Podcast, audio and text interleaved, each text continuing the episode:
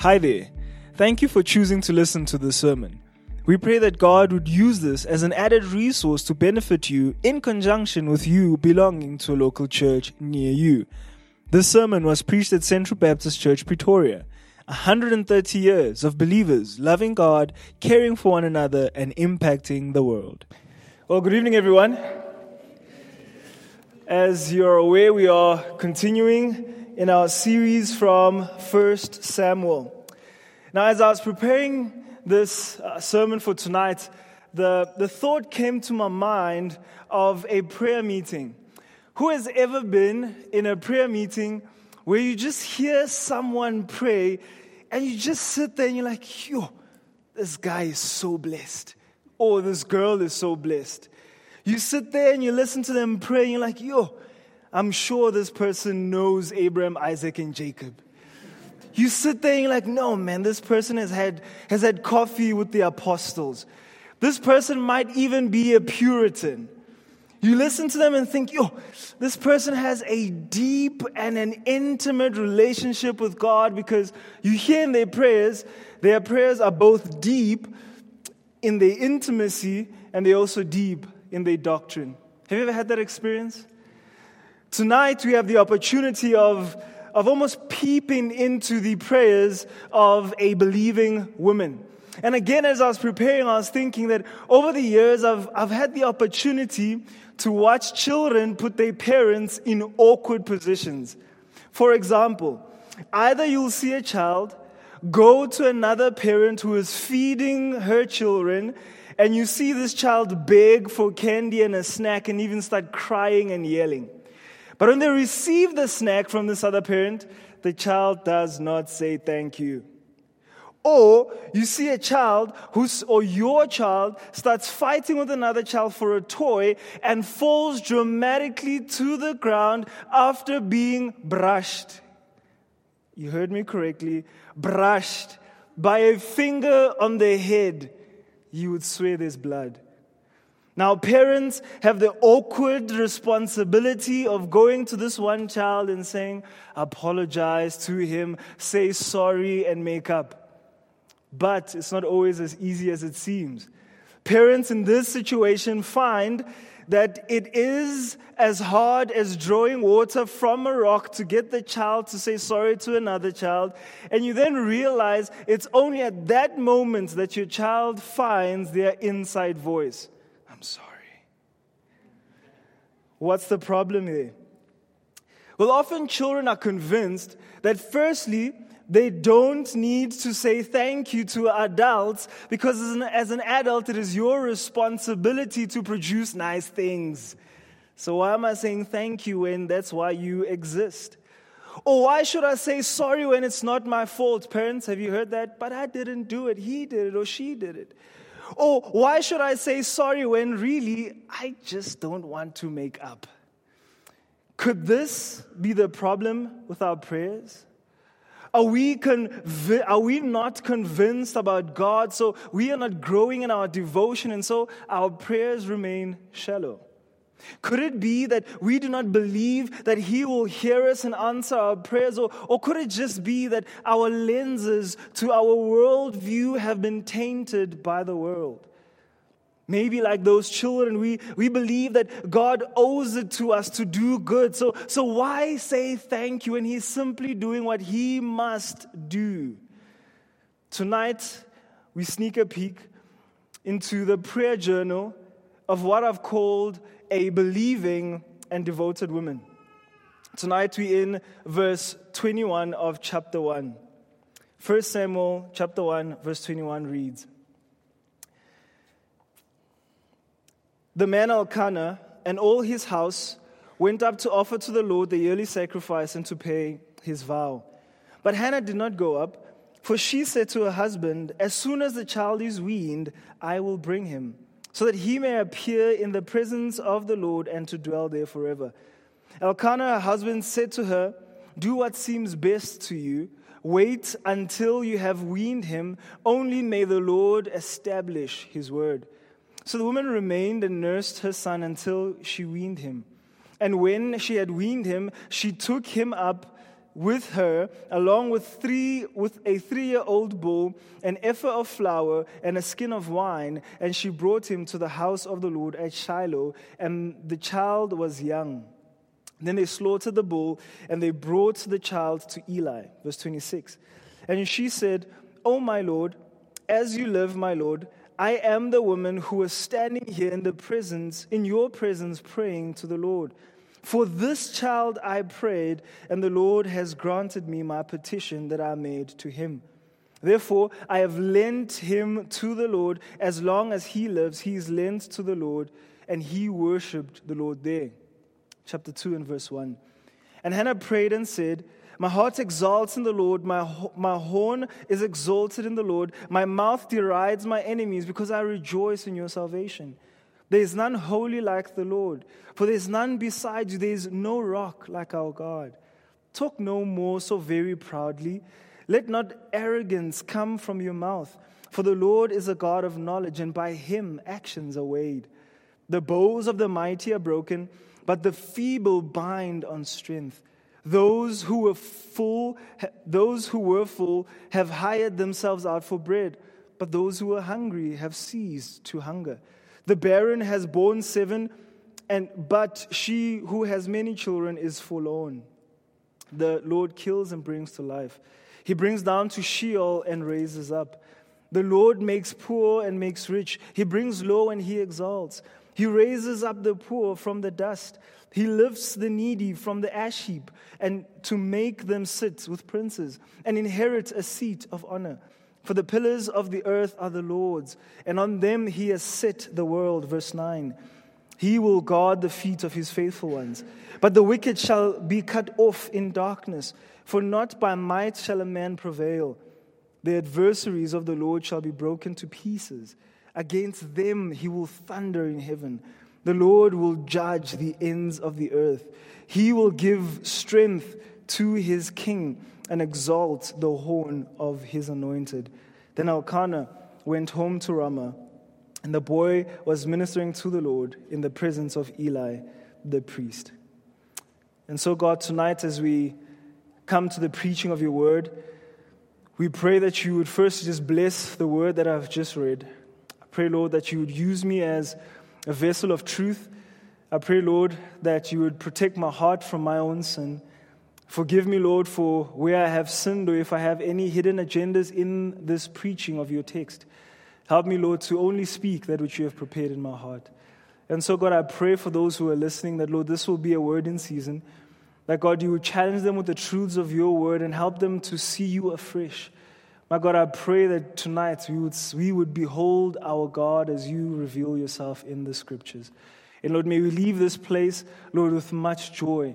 May we leave this place wanting to exalt you because, God, you indeed are worthy to be praised. So help us tonight.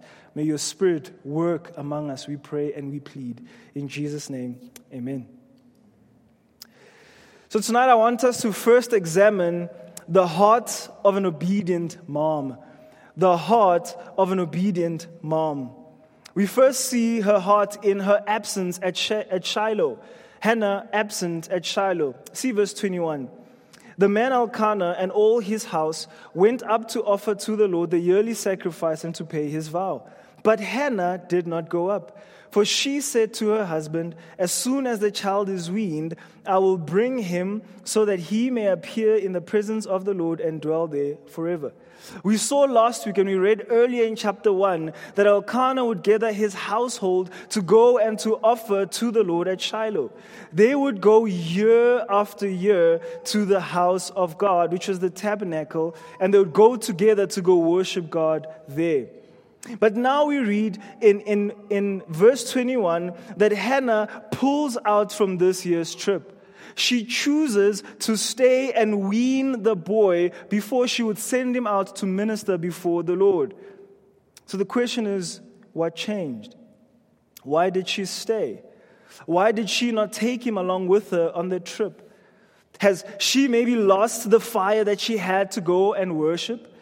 Has she maybe uh, uh, turned on God because she's now received what she's wanted? She prayed for the child, God gave her the child. Now there's no reason for her to go to Shiloh. Well, we know those aren't the reasons. See, it was, it was expected that it was the man who was to go to worship. It was the head of the home to be the one who attended the feasts and offered sacrifices.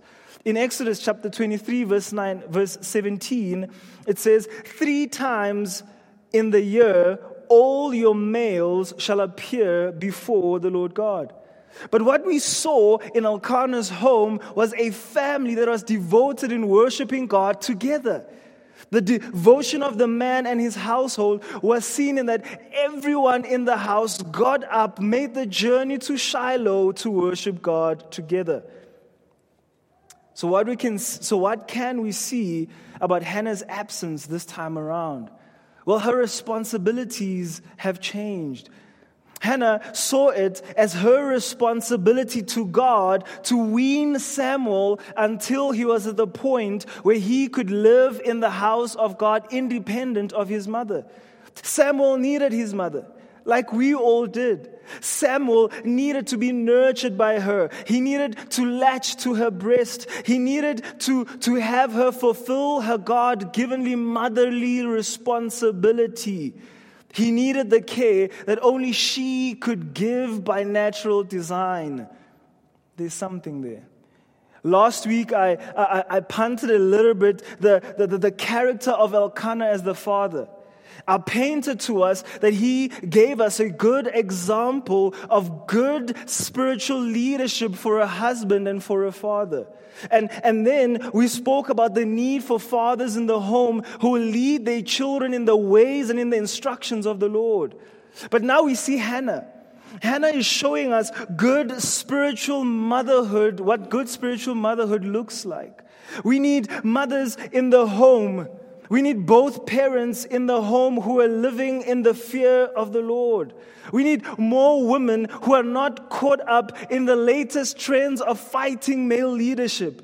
We need more women who are not caught up in the trends of fighting to be men and cannot even define what is a woman. We need women who see the beauty of being naturally designed to birth and nurture children. No man can ever do that. This is what God has designed and designated to her to nurture and to care for her children and for her home. Look at verse 23. Elkanah, her husband, said to her, Do what seems best to you. Wait until you have weaned him. Only may the Lord establish his word. So the woman remained and nursed her son until she weaned him. Elkanah's response is golden. Only may the Lord establish his word. Her absence at Shiloh was only that her obedience would bring about the establishment of the word of God in their home. What a family. They desired to see the house of, to see the will of God established and accomplished in that, in their home. And even more, they wanted to be found as active participants of that will of God in obedience. Hannah would fulfill two things when she would eventually take Samuel to the house of God. The first thing that she would fulfill is that she would fulfill her duties as a mother to her child. Secondly, she would fulfill her vow to God. Remember when she prayed in verse 11? If you will indeed look on the afflictions of your servant and remember me and not forget your servant, but will give to your servant a son, then I will give him to the Lord all the days of his life, and no razor shall touch his head. For Samuel to fulfill this vow, he needed to be weaned by his mother. He needed to be of age where he would not need his mother's care and he would be able to stay in Shiloh and grow and serve the Lord under Eli. So then we see in verse 24, Hannah returned to Shiloh. And so as soon as Samuel was weaned, Hannah was back at Shiloh. I was so tempted to say, I come back. Look at verse 24. There was purpose in her absence, and that purpose was accomplished. Verse 24 When she had weaned him, she took him up with her along with a three year old bull, an ephah of flour, a skin of wine, and she brought him to the house of the Lord at Shiloh. And the child was young. Then they slaughtered the bull and brought the child to Eli. And she said, Oh, my Lord, as you, as you live, my Lord, I am the woman who was standing here in your presence, praying to the Lord. For this child I prayed, and the Lord had granted me my petition, and that I made to him. Therefore I have lent him to the Lord. As long as he lives, he is lent to the Lord, and he worshipped the Lord there. It almost seems as though Eli was at the same place. She finds Eli standing in, the, in a similar place that he was standing and watching when Hannah was praying. And remember, he, he assumed that Hannah was a drunken woman, and Hannah now comes back and say, Eli, it is me. It is me who you saw praying. It is me who you thought was one of the drunks in the city. It was me who you saw crying out before God. God has now answered my prayer. Consider me not a worthless woman. But verse 28, we see the word lent. Therefore, I've, I've lent him to the Lord. The word lent there is not very helpful to us. Hannah actually repeats the same verb in these verses, and the verb basically is the word to ask. Hannah basically says, and the KJV translates it properly, it says, For this child I prayed, and Jehovah hath given me my asking, which I asked of him. And I also have given back what, what was asked to Jehovah. As long as he liveth, he is asked for Jehovah. Hannah was simply giving back what she prayed for what she prayed from the Lord, but as we saw last week, she did not pray for Samuel for herself. But she prayed that the Lord would bless her womb so that she could contribute to kingdom ministry in an age where the nation Israel was barren and, in, and the nation Israel was in a state of moral and spiritual decay. So she would give Samuel back to the Lord so that Samuel would serve the Lord all the days of his life she keeps that vow to her heart's comfort and content. See verse 1 of chapter 2. And Hannah prayed and said, My heart exalts in the Lord. My horn is exalted in the Lord. My mouth derides my enemies because I rejoice in your salvation. Next, I want us to see the prayer of an obedient and grateful woman the prayer of an obedient and grateful woman. I can only imagine the difficulty it must have been for this the attachment that she might have grown with her child whom she has now weaned. But in obedience, she takes this child to the house of God that he may serve there all the days of his life. But we note from Hannah's prayer that it wasn't a tedious task. It wasn't a task that she did in complaining or grumbling. It was a task that she did with joy. Her heart, her core being, her wellspring of life, her heart exalted in God. She was joyous to the core. The joy of the Lord filled her inner being. Not only that, but she says, My horn exalts in the Lord. Her strength exalts in the Lord. You might ask, what strength does she have? She was ridiculed for years. She was barren for years. What strength does she have? Hannah in this prayer shows us that she understood that her strength came from God. She understood that it was the strength that God gives her graciously that she wants to now come back and say, It is that horn, that strength that I am now going to exalt in the Lord. We will later see in this prayer that God humbles the proud and he exalts the humble. He strengthens the weak and destroys the strong in their pride. So Hannah realized that she was low, but it's only God who brought her up. Interestingly, she says, My mouth derides. Again, a better translation says, My mouth is enlarged over my enemies. Hannah had a smile on her face from ear to ear. It was a smile that she couldn't wipe off. Hannah wasn't, she didn't have a smile because she was being smug. She didn't have a smile of na na na na to Penina. But she could smile at Penina, who lived to ridicule her. She could open her mouth to worship the Almighty God because she saw that it was the Lord who was in control of whether she would give life or whether she wouldn't. She understood that the Lord was her strength. She could open up her mouth and worship God. She didn't use her mouth to cuss Penina, but she used it to worship the Lord, for she knew that salvation belongs to the Lord her God. And so, how many times do we find ourselves in similar positions? Where people have been ridiculing us for year and year and year and year. And as soon as the Lord blesses us, instead of responding to Him in praise, we go back to everyone who ridiculed us and say, Yeah, what you to say now? that was not Hannah's response. You see, it's important for us to understand that the, the answer to Hannah's prayer would bring an answer to Israel's prayers. Israel was barren. Israel was at the mercy of disobedient priests and disobedient judges. They were taunted day and night. They were ridiculed by their enemies because of their lack of leadership. Israel had rejected God as their leader, which left them vulnerable to constant attack, thus leaving them a nation with no peace.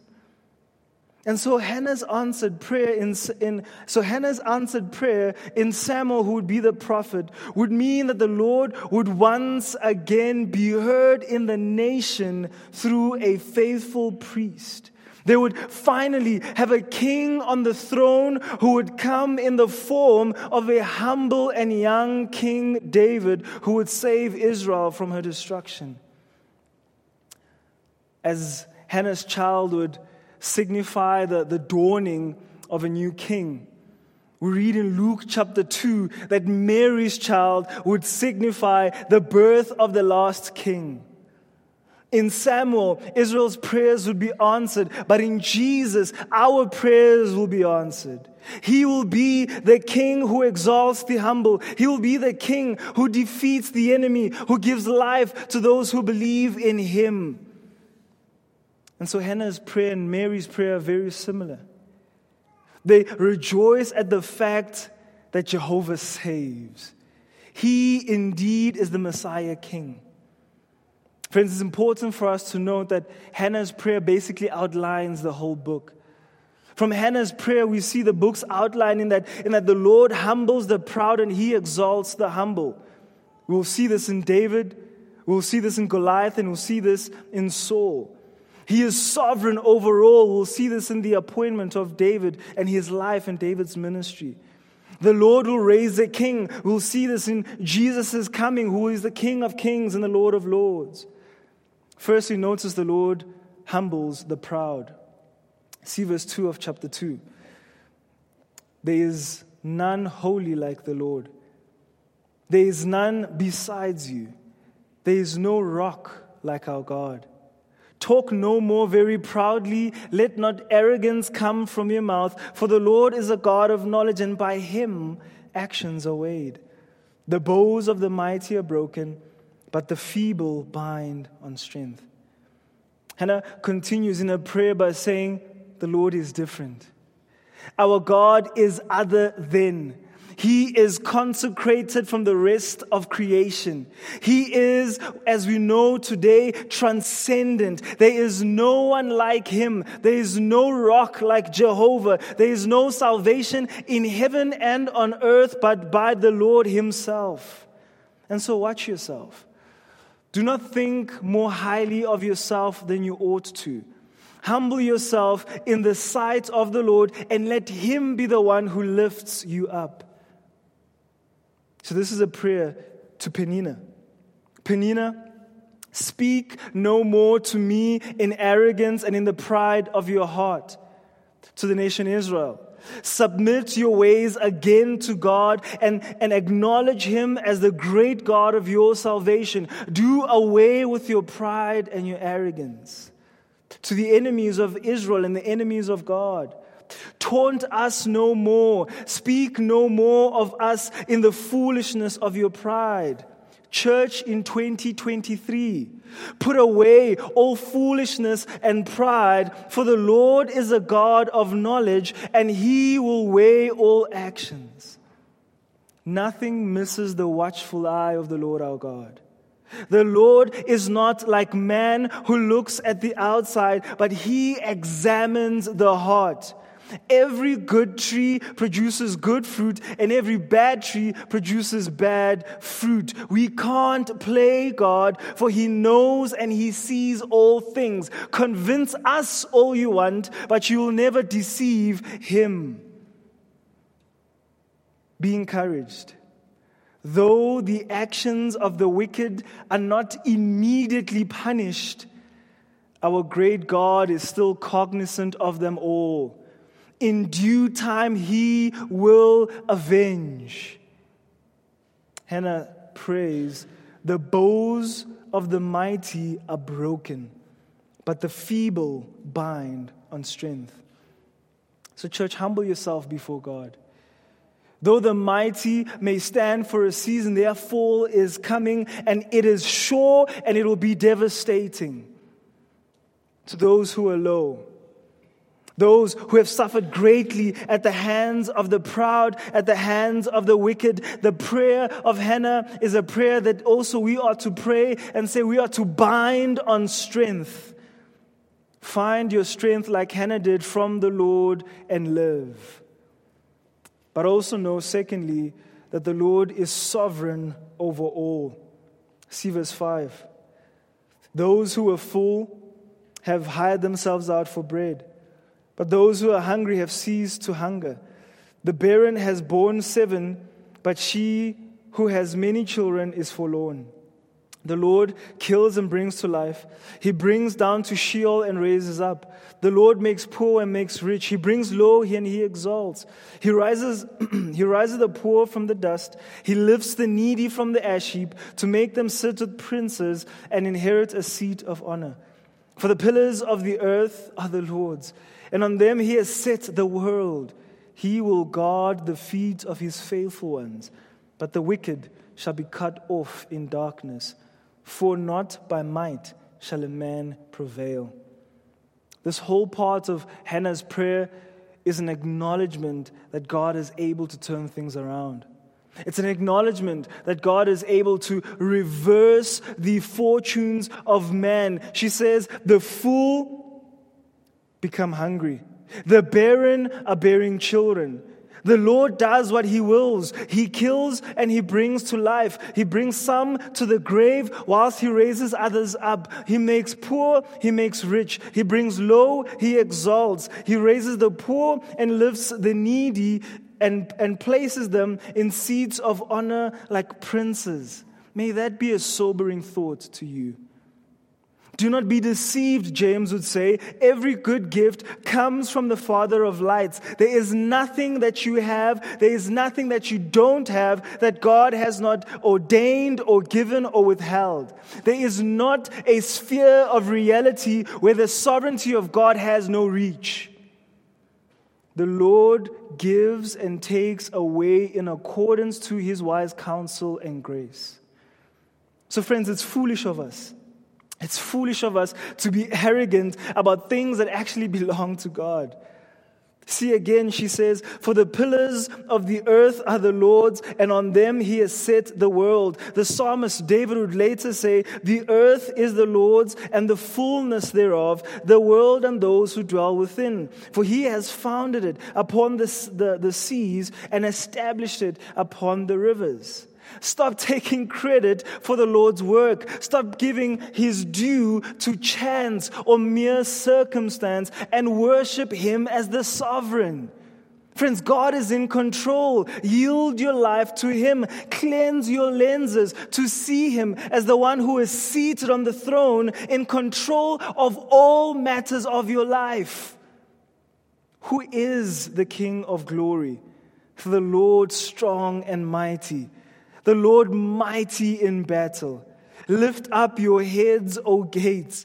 Lift them up, O ancient doors, that the King of glory may come in. Who is the King of glory? The Lord of hosts. He is the King of glory. Amen. Verse 9 This very same King of glory, this God who is sovereign, he will guard the feet of his faithful ones. But the wicked shall be cut off in darkness, for not by might shall a man prevail. The faithful will always find favor in God. They will prevail not because of their own strength, but because of the strength of God that dwells within them.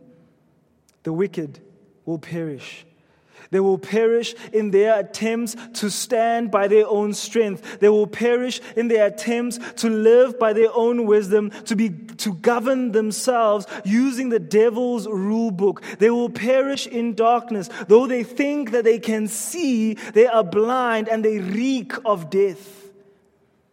Friends, their end is destruction. But see verse 10 the Lord will raise a king the adversaries of the Lord shall be broken to pieces. Against them he will thunder in heaven. The Lord will judge the ends of the earth. He will give strength to his king and exalt the horn of his anointed. Then Elkanah went home to Ramah, and the boys and the boy was ministering to the Lord in the presence of Eli the priest. We can again draw similarities between the prayer of Hannah and the prayer of Mary. Mary's prayers had prophetic truths about the ministry of Jesus, and Hannah's prayer had prophetic realities of the coming Messiah. Hannah rejoiced for what she, she was yet to see.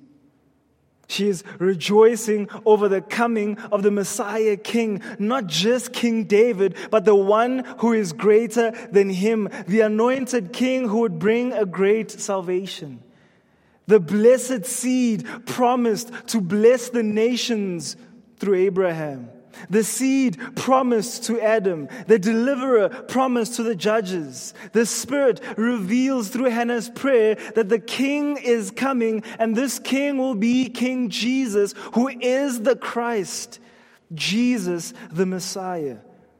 We also see that the adversaries of the Lord shall be broken to pieces Against them he will thunder in heaven.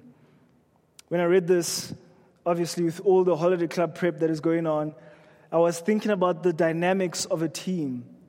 And sometimes, as, as a team or as a team leader, you can, you can just look at your team members and look at the opponent, and you can already tell that you're about to be abolished.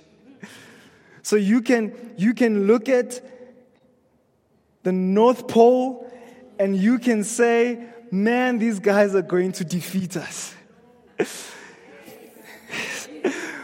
well, the truth is this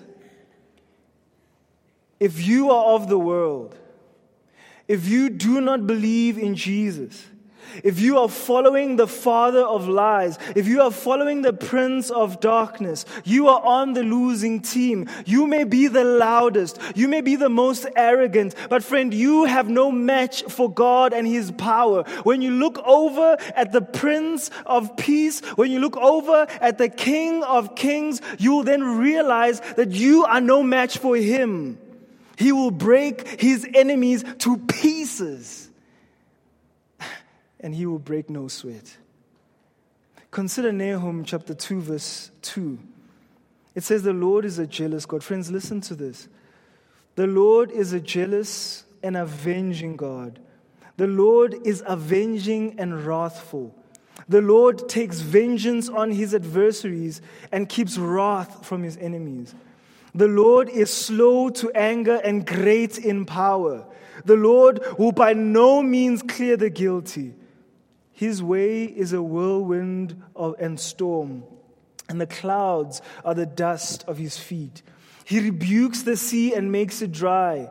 He dries up all the rivers. Bashan and Carmel wither. The bloom of Lebanon withers.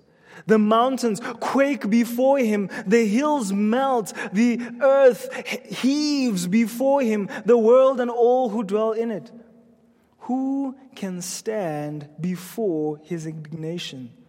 Who can endure the heat of his anger?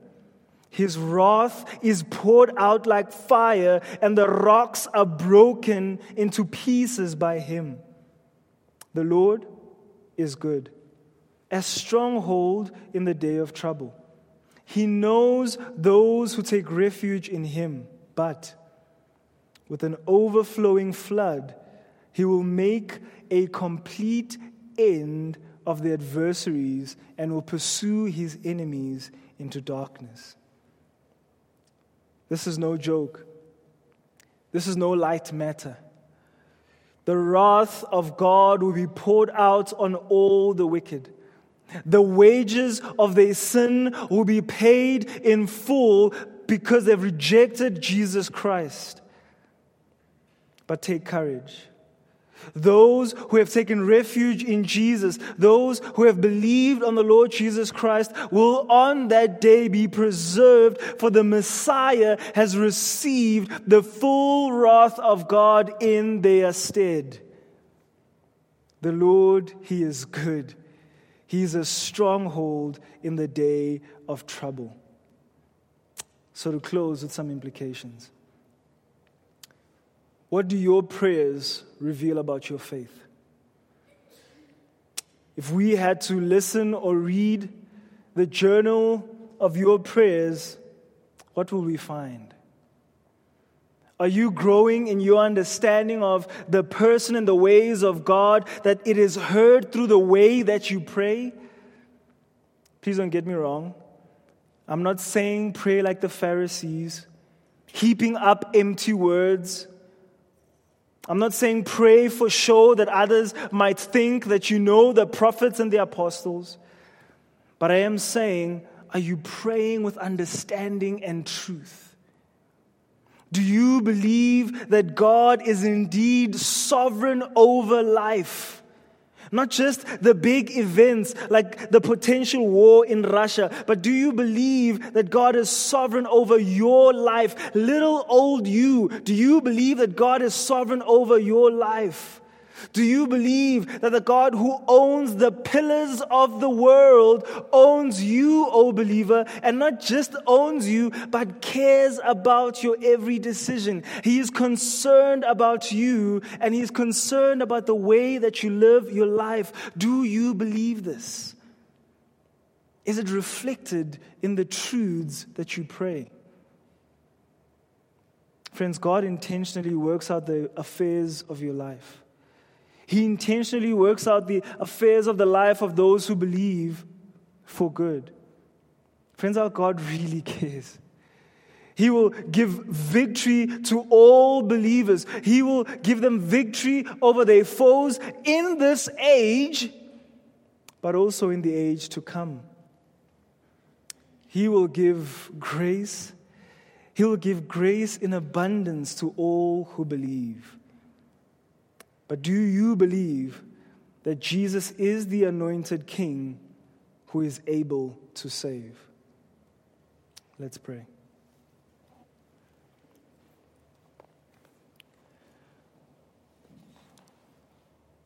Who has held the ocean in his hands? Who has numbered every grain of sand? Kings and nations tremble at his voice all creation rises to rejoice. Who has given counsel to the Lord? Who can question any of his words? Who can teach the one who knows all things? Who can fathom all his wondrous deeds? Behold our God. He is seated on that throne. Behold our King Nothing can compare. Come, let us adore him. Help us, O gracious Lord, to indeed adore you. Amen. Thank you for listening to this sermon. Find out more about Central Baptist Church at www.central.org.za.